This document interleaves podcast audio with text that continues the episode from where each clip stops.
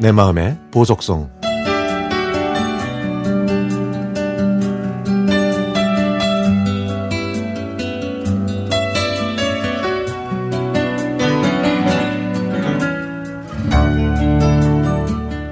오늘 20년 지기 친구를 만났습니다.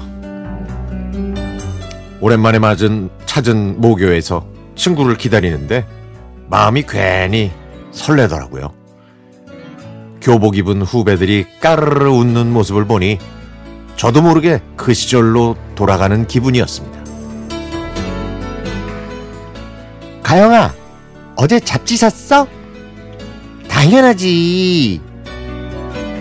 그러면서 가영이는 책상 서랍에서 잡지를 꺼내서 보여주더군요. GMB. 1993년에 창간된 지구촌 영상음악이라는 음악 잡지, 음악 잡지였습니다. 음악광이면서 잡지광이었던 친구 가영이를 통해 알게 된 잡지였죠. 17살이었던 1997년. 다른 친구들이 3, 3, 5 모여서 패션 잡지를 볼 때 오직 가영이만은 귀에 이어폰을 꽂고 음악 잡지를 보고 있었습니다. 그 진지한 모습이 멋있게 보여서 저는 가영이의 이어폰 한쪽을 빼고 무슨 노래를 듣나 들어봤다가 아, 굉음에 깜짝 놀라서 이어폰을 빼고 말았죠.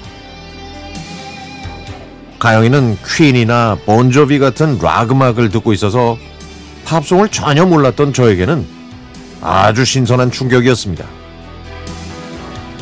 그래서 저는 호기심 반 설렘 반으로 가영이의 잡지를 따라보기 시작했는데요. 쉬는 시간마다 가영이한테 가서 알지도 못하는 가수의 사진을 보고 또 봤습니다. 그때 저는 음악 잡지를 보면서 빌보드 차트에 나오는 가수를 줄줄이 될 수 있는 사람이 되고 싶었던 것 같습니다. 인터넷이 없었던 그때는 한 달에 한 번 나오는 잡지를 통해서 궁금한 가수나 음악에 관련된 정보를 얻을 수 있었죠. 소중한 잡지를 품에 안고 한장 한 장 구겨질까 책장을 넘기던 그때. 새 잡지에서 나던 잉크 냄새와 종이 냄새. 그리고 그 냄새를 맡을 때의 기분. 제 청소, 청소년기를 함께한 GMV는 예전에 폐간돼서 이제는 헌 책방에서도 찾기 힘듭니다. 가끔은 여름에 선풍기를 틀어놓고 누워서 잡지를 보며 굿모닝 팝스를 들었던 때가 그립습니다. 음악 평론가를 꿈꾸던 가영이는 아직도 음악을 듣고 글을 씁니다. 직업은 아니더라도 가영이한테는 음악이 영원한 친구인가 봐요. 음악 잡지 기자가 되고 싶었던 저는 두 아이의 엄마가 됐고요.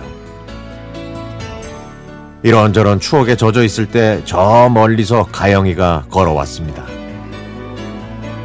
가영이는 예전에 GMV의 응모에서 상품으로 전기 기타를 받았는데 지금도 갖고 있는지 연주는 좀 하는지 궁금하네요.